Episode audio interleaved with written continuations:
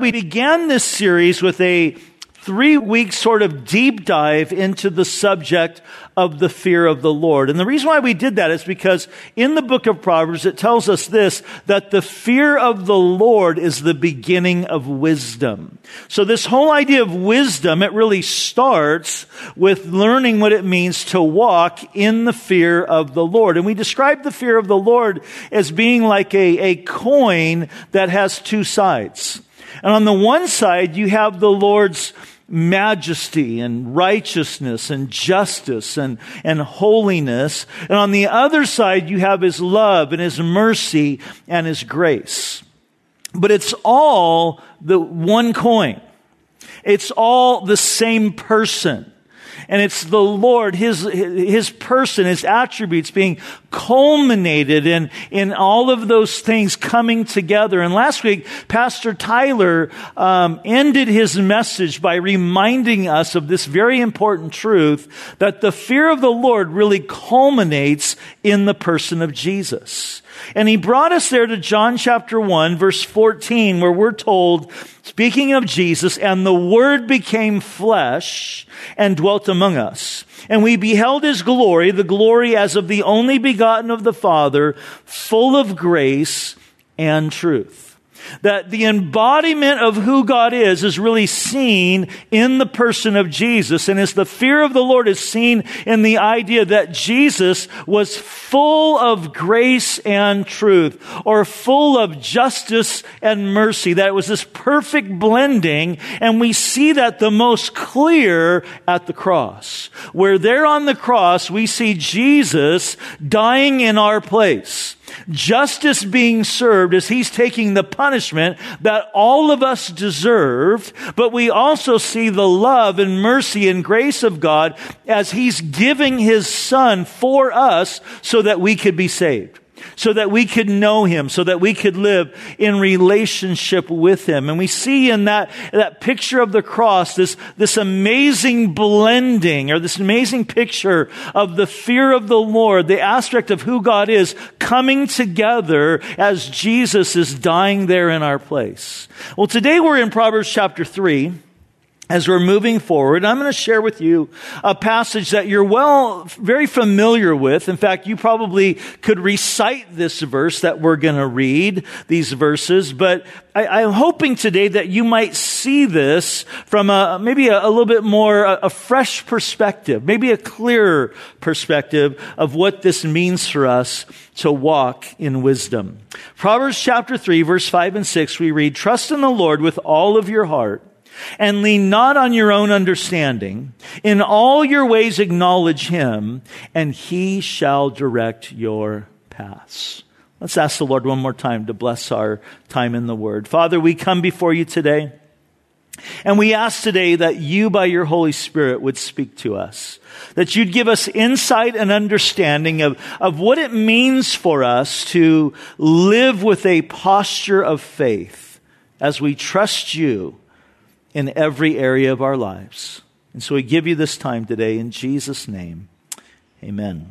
The title of the message today is The Posture of Faith, and I think that will become very clear as we make our way through and unpack this passage. Well, let's begin with this word trust. Trust in the Lord with all of your heart, the, the writer of Proverbs says. The word trust in the Hebrew is the word batak.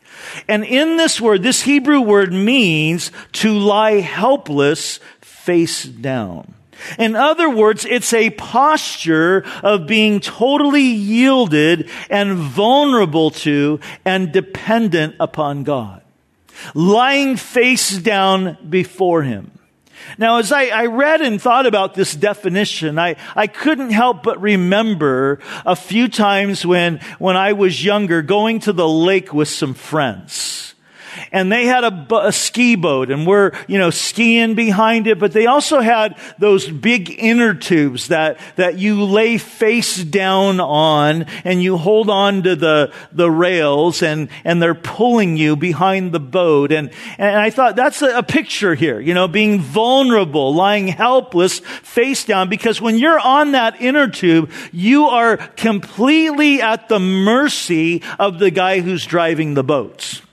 And I have to tell you, I had some friends that were proven to be untrustworthy. Because as I'm lying on the tube and they're pulling me, they're going faster and faster and faster. And their goal was, let's see how far we can launch Rob. You know, that was their mindset. And you know, if you've ever skied or been pulled behind a boat in that way, you know that you have hand signals. And thumbs down means you're going too fast, slow it down. Thumbs up means, hey, I need some more speed. So I'm on the boat and they're going faster and faster and I'm doing the thumbs down and they keep going faster and faster. And then they make this sharp turn and I go flying off into the water.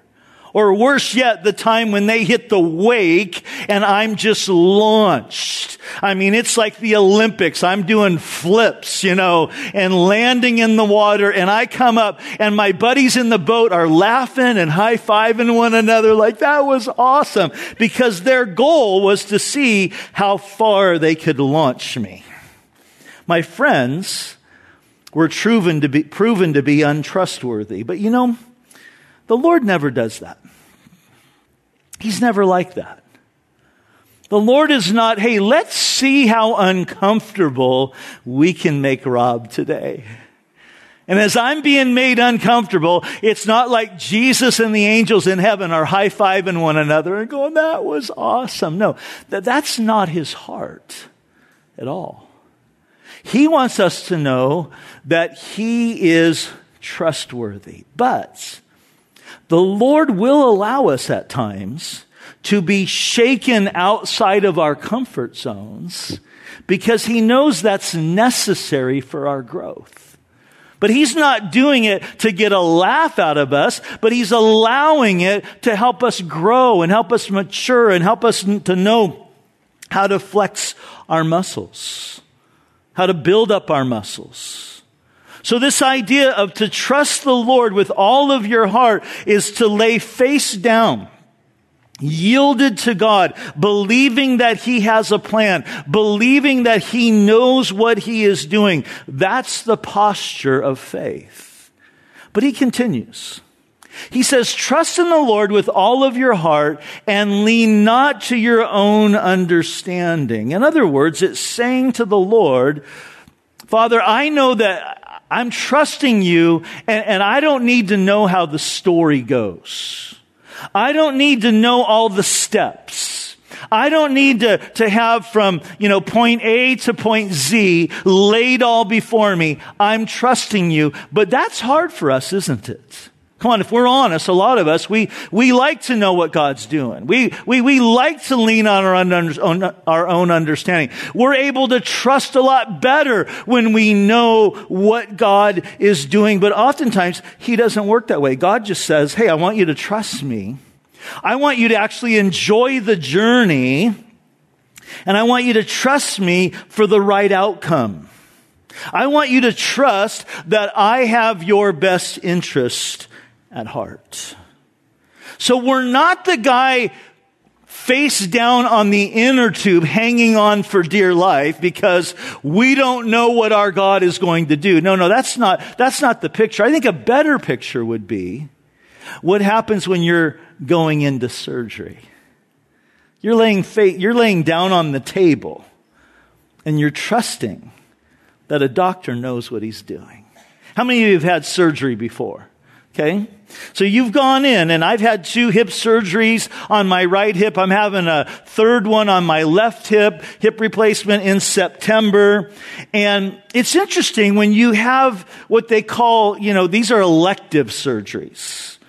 So having a hip replacement is elective. It's like, here, here's the, you have a choice. You can live the rest of your life in pain, or you can have a hip replacement. And so I'm like, I'd rather have a hip replacement. And so I'm, I'm doing that. But they always say this when you're having an elective surgery. They say, we have to tell you this. It's rare, but there, sometimes, you know, in a surgery like this, people can die. Are you okay with that? And I'm always like, well, I guess, but can you define rare? Like this rarely happens. You know, what are we talking about? Two out of ten or two out of a million? You know, what do, what do you mean by that? But they always give you that, that little speech. It's interesting. This summer, my wife and I have been watching this hospital show.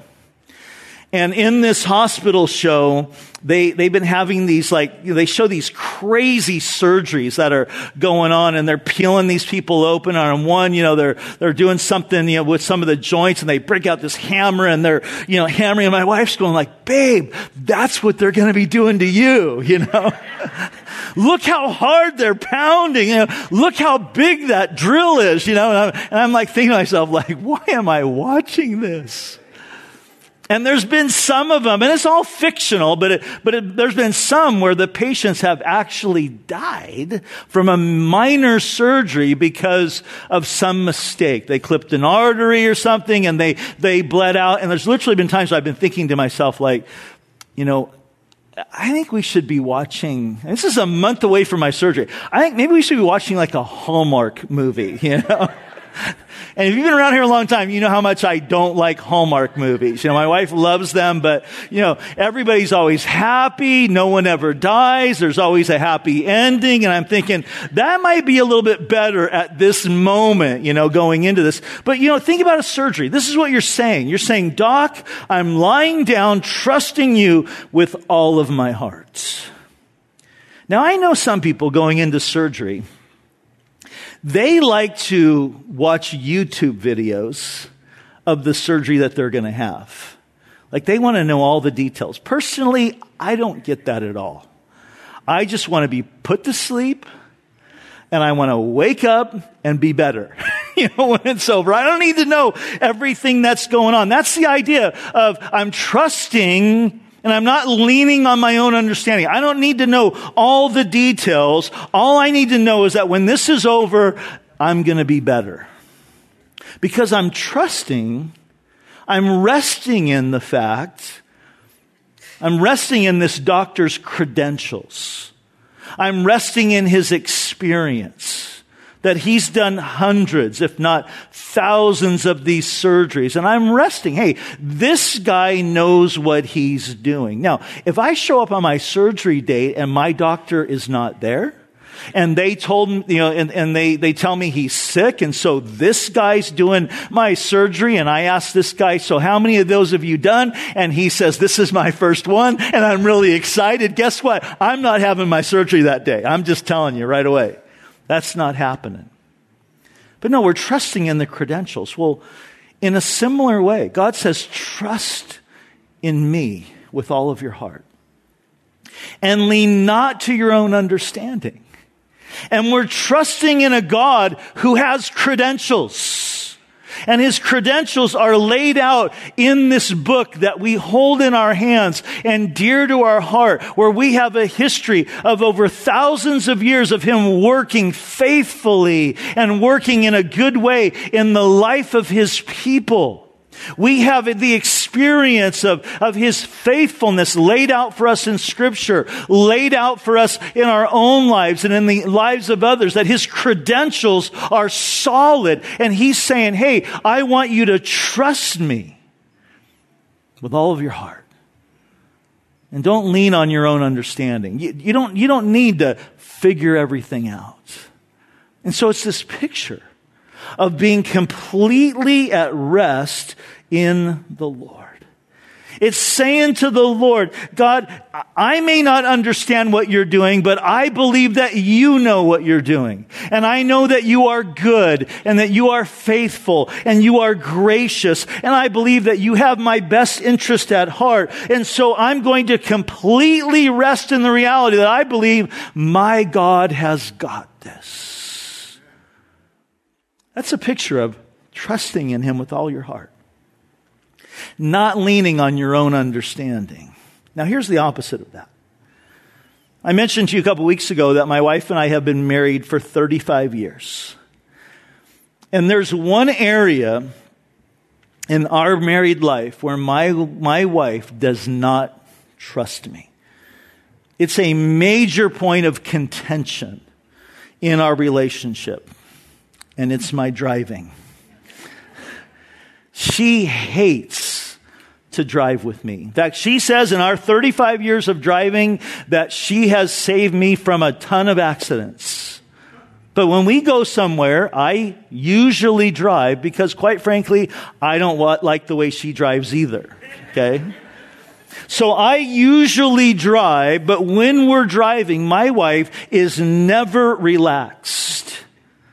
And if she's paying attention, she's constantly making sounds like, you know. she's constantly just, you know, jerking and this type of thing, and it drives me crazy.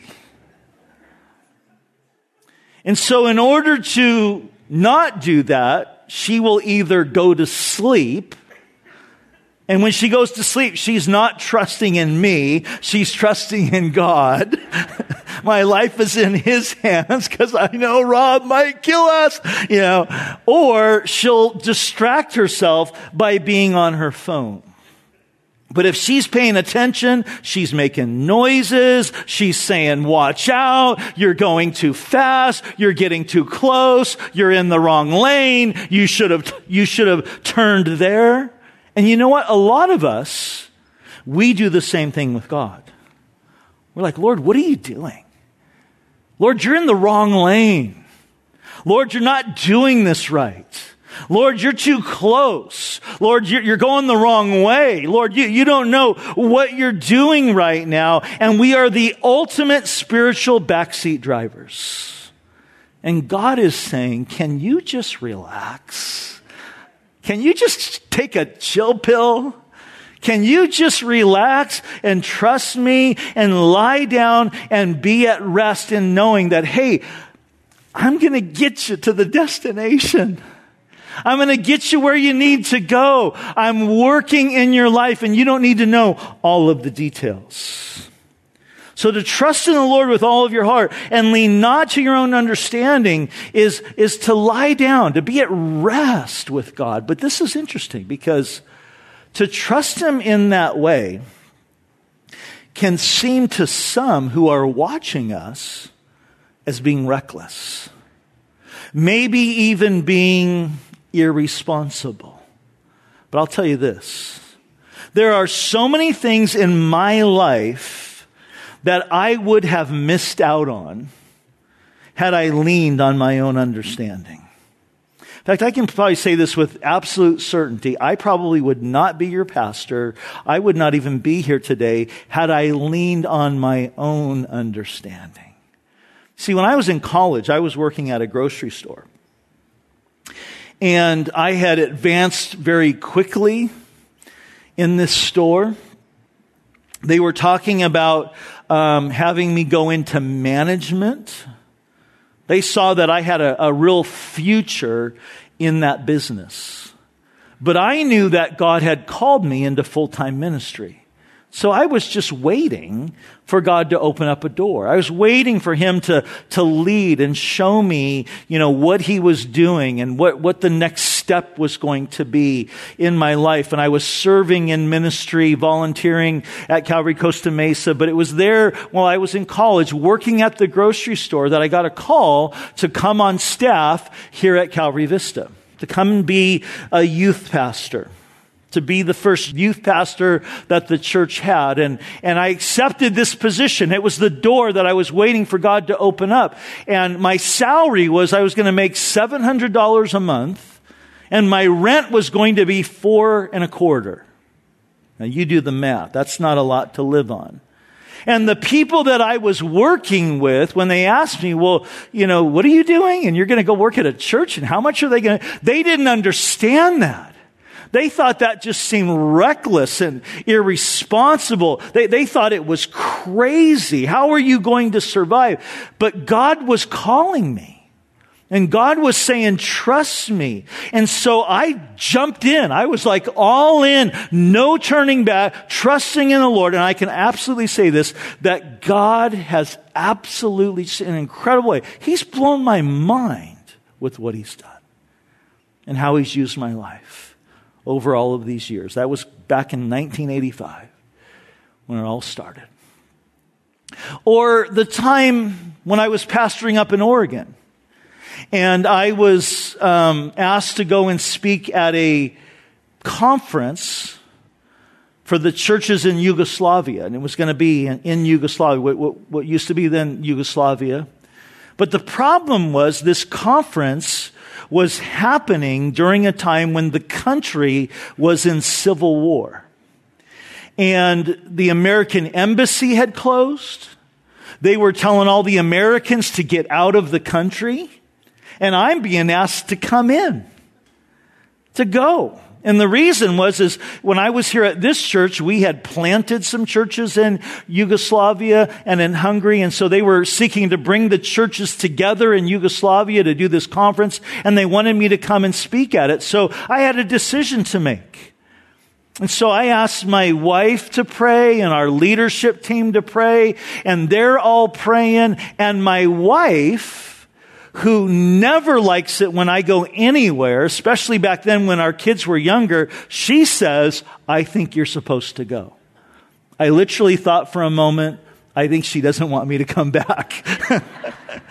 but my wife is saying, I want you to go. Our leadership is saying, I want you to go. And to some people, it just didn't make any sense whatsoever. But I got on a plane and I went. And I can honestly say, I've been to like 23 or 24 different countries now doing mission work and I've done I've been hundreds of trips.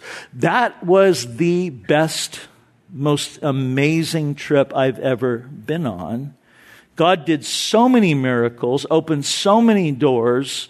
It was absolutely incredible. We had to drive from the airport across the whole country that is war torn, and God is just opening up one door after another. He's bringing all the churches together in this one particular city because they wanted them to have kind of a sense of retreat, like we're all going to come here, and people in that city, we're meeting in this hotel room, the windows are open, they hear the music, and they, they start coming to our meetings, people in the city, they're getting saved, and a church gets planted in that city by accident. I mean, it was just incredible. It was just an amazing, amazing time. But had I leaned on my own understanding, I would have missed out on that. Now, I, I, just to be fair, I have to say there have been plenty of times in my life where I did exactly that. I leaned on my own understanding. I didn't trust the Lord. I worried and fretted all the way through something. And I got to tell you, you know, that's a lousy way to live, isn't it? So frustrating. So unrestful, so exhausting. It's the opposite of the adventure that I think the Lord wants us to experience in trusting Him. And when we live in that type of way where we're all about just leaning on our own understanding, we miss out. So he tells us here, trust in the Lord with all of your heart. Lean not on your own understanding. It's, it's the idea. I'm being, I'm laying down before you. I'm resting you. I'm completely surrendered and yielded. That's the posture of faith. But notice how he continues. He says, and in all your ways, acknowledge him. Now, this is the part of the proverb that I think we most often misunderstand. You see, when we think of the word acknowledge, we think of letting somebody know our plans. Sort of like an FYI. So we give the Lord an FYI. Lord, FYI, I'm starting a new business and I want you to bless it. Or Lord, FYI, I'm getting ready to ask so and so to marry me. Would, would you help her to see, say yes? Or Lord, FYI, we're, we're taking this step in this ministry venture, and God, would you go before us? And we give him this FYI. For your information, Lord, this is what my plans are. That's often the way that we approach this idea of in all our ways acknowledge him. We give him an FYI. Or better yet, we say, Lord, I'm acknowledging that I can't do this without you, so would you please help me? And that's better than just giving him an FYI, but neither is what this verse is talking about. Neither one is what that word acknowledge means. You see, the word acknowledge in the Hebrew is the word yadeh, and it's a word that means to know, to perceive, to see, to find out, and to discern.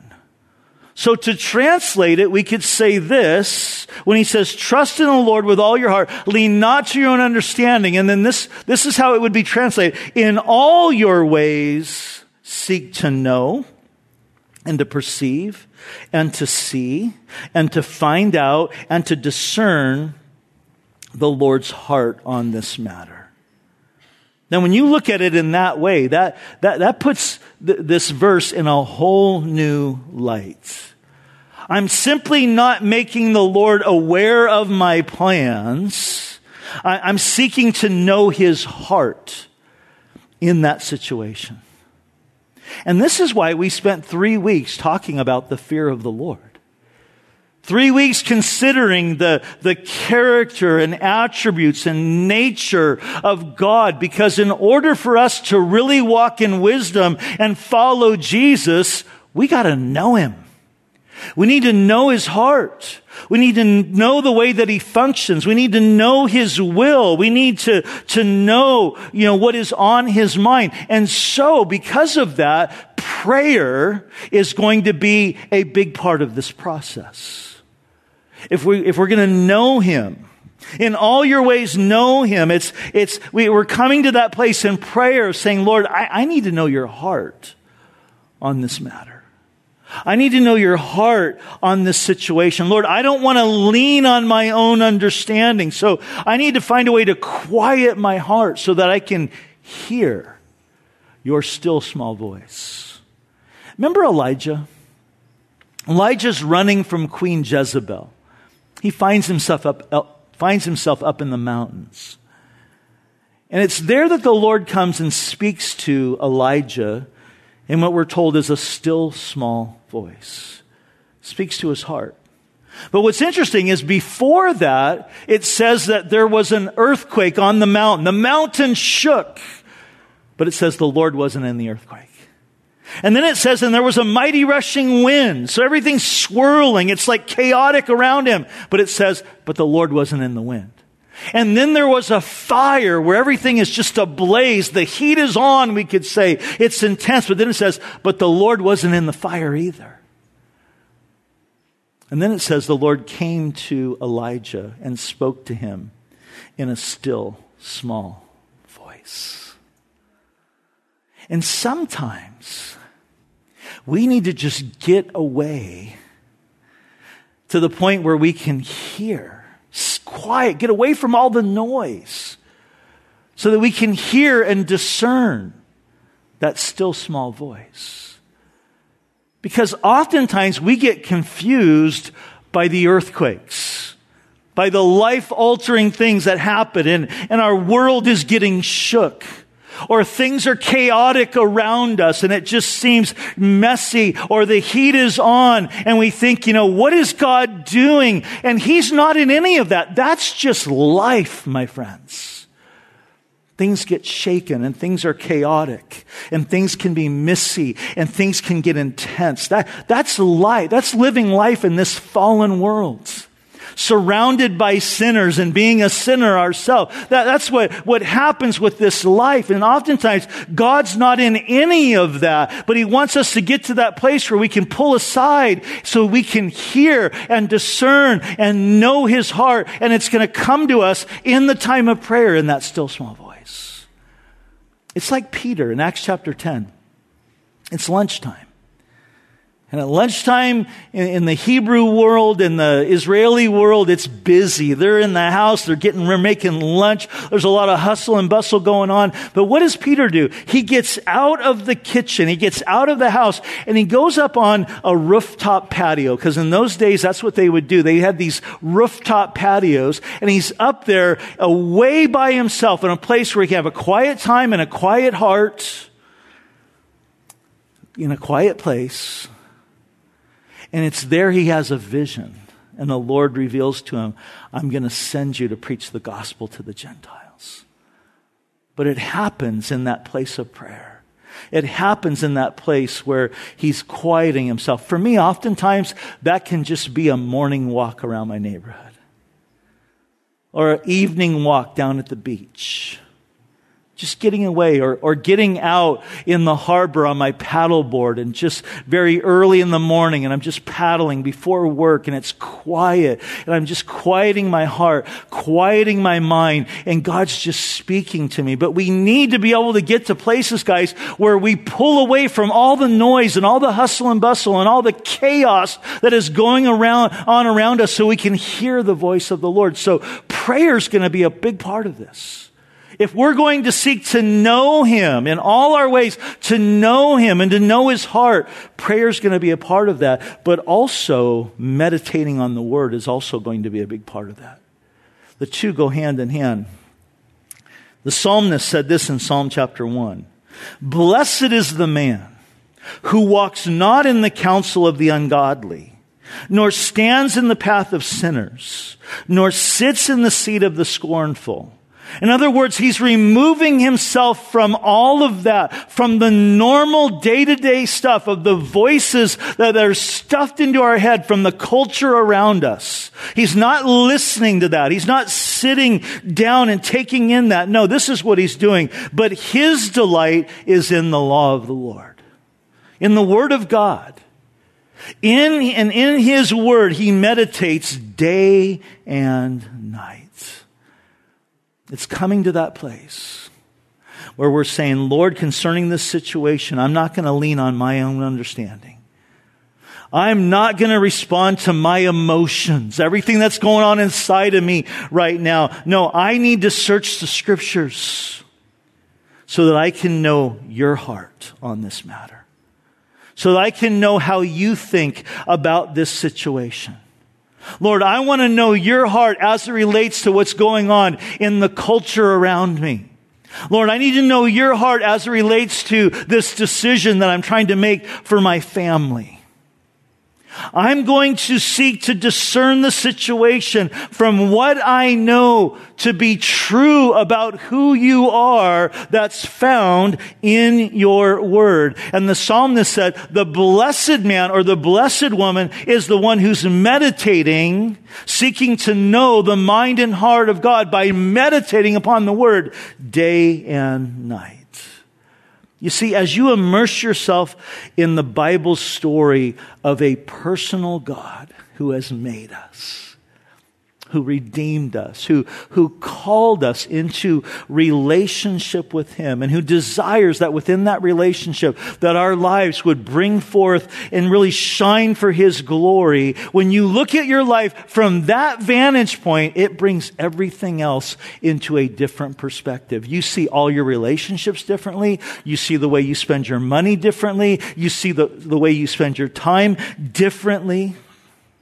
And wisdom grows as you live your life daily by allowing your life to be shaped by the biblical narrative, by divine realities that are, are put forth for us in the Word of God. And here's the result the psalmist says about that man or that woman that he or she shall be like a tree planted by the rivers of water that brings forth fruit in its season, whose leaf also shall not wither, and whatever he does, whatever she does, shall prosper. And the word prosper means to advance and to succeed. So as I'm trusting in the Lord with all of my heart, leaning not on my own understanding. In all my ways, I'm seeking to know Him by quieting my heart in prayer, by seeking His will and His heart, by meditating upon the Word of God. He says, You're going to prosper. You're going to be fruitful. Your life is going to be full. The way the, the writer of Proverbs says it is he says, and he shall, this is the promise, and he shall direct your paths. The Christian Standard Bible puts it this way He shall make your paths straight. So trust in the Lord with all of your heart. You're all in, surrendered, yielded. God, I'm resting in your credentials. I'm resting in your faithfulness. I'm resting in your track record. I'm resting in your love. Not leaning on my own understanding But in all my ways, I'm, I'm seeking to know you, your heart, your will, your way. And he says, and I will direct you. I'm going to direct your paths. I'm going to make your paths straight. And that, my friends, is what we can call, that's a great description of the abundant life. In fact, Jesus gave us this definition of eternal life.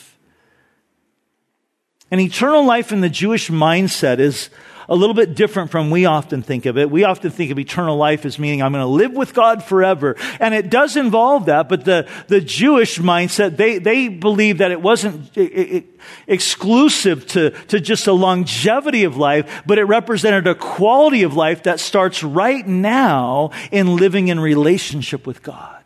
So here's how Jesus defined it in John chapter 17 verse 3. He says, And this is eternal life, that they may know you, the only true God, and Jesus Christ whom you have sent. This is eternal life. This is that quality of life that everyone is seeking after. It starts, it's wrapped up in knowing God by knowing Jesus.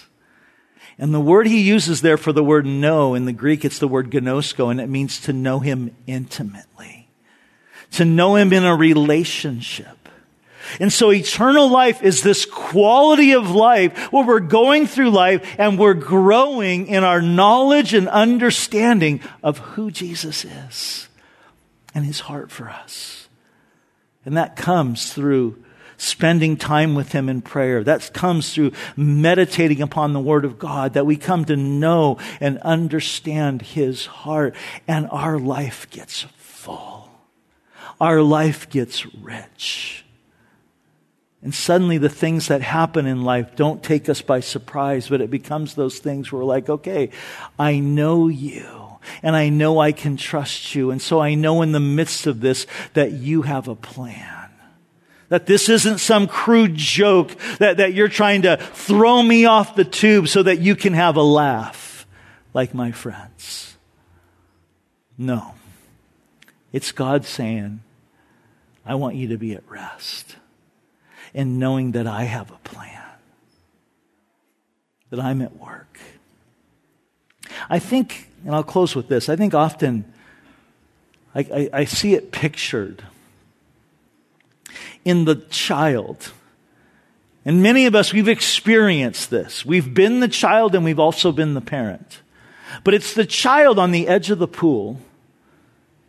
And his mom or dad or grandpa, like in my case with Josiah, is in the pool. And we're saying, jump. I've got you. Jump. This is going to be fun. Now, when I do this with Josiah, I, I, I, had to start off getting where I was like, like my, my hands are this far away from him. Like he's going to jump six inches, you know? Because he was timid, like, I don't know, Poppy. You know, I don't know, you know. And then he jumped and he's like, wow, that was kind of fun. He jumped six inches. And then I sat back a little bit.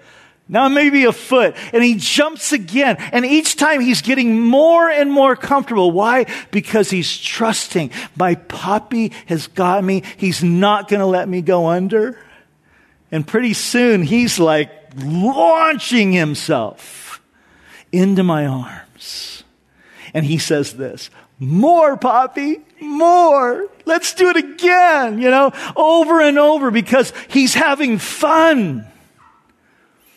And God wants us to be in that place with Him where we're trusting in that type of way. I mean, it is a picture, really, of kind of a reckless abandonment. If you didn't see the person in the pool and you saw the little kid, you'd think, what is he doing? But when you see the two together, it's like, oh, that makes all the sense in the world. His dad's going to catch him. It's not reckless. He's having fun. And the Lord is saying, Hey, I want you to know, man, I'm going to catch you. I'm going to get you to the other side. And even though there might be times where you get kind of stretched out of your comfort zone, it's only going to make you stronger and better and more useful. But I love you and I've got you and I want you to trust in me with all of your heart. That you would be all in, not leaning to your own understanding. Because in all our ways, we're learning to know Him. And the more we get to know him, the more trustworthy we find that he is. Amen? Let's pray together. Father, we thank you that we can trust you. We thank you, Lord, that you are faithful and true, that you are a good, good Father. And Lord, I pray right now for every single one of us in this room and everybody watching online that we would live within that posture of faith, trusting you with all of our hearts, not leaning to our own understanding. And just with our head bowed, our eyes closed in this posture of prayer right now, I think there's some of you right now that there's areas of your life where you are not doing that. You're the spiritual backseat driver right now with God. And God is saying, Will you give that to me? That situation, that person, that opportunity. Will you just rest? Will you just place that in my hands and rest in knowing that I'm at work? that I've got a plan. And I want to encourage you right now, just for those of you that that's speaking to, that whatever it is, that just quietly in your heart right now, that you would just say, Lord, I'm giving this to you. I'm placing this in your care. Help me, Lord, to keep it there. I also want to speak to those here in the room and maybe those watching online that you haven't started yet where this all begins. And that's be living in a relationship with Jesus. That's where we, the first step to getting to know Him is embracing what He did on the cross for us. The Bible says that in order for a man to be saved, he has to call upon the Lord. He has to admit, Jesus, I'm a sinner and I need a Savior. And maybe that's you. And if it is, I would encourage you today to call out to Him, to give your heart to Him. Ask Him to forgive you and to cleanse you and to come into your life. And as you do that, He's going to forgive you, He's going to cleanse you, He's going to come into your life. He's going to meet you and be, you're going to begin today this relationship of, of beginning to walk with Him. And the more that you do, you're going to discover that He's a great God. And that He loves you. That He's got a plan for you that is so glorious. And so I encourage you today, open up your heart to Him. And Lord, I pray for all of us here that we would rest in the reality of who you are. That we would know that our lives are in the best hands. And so, Lord, I pray today that you would bless my brothers and sisters. In Jesus' name, amen.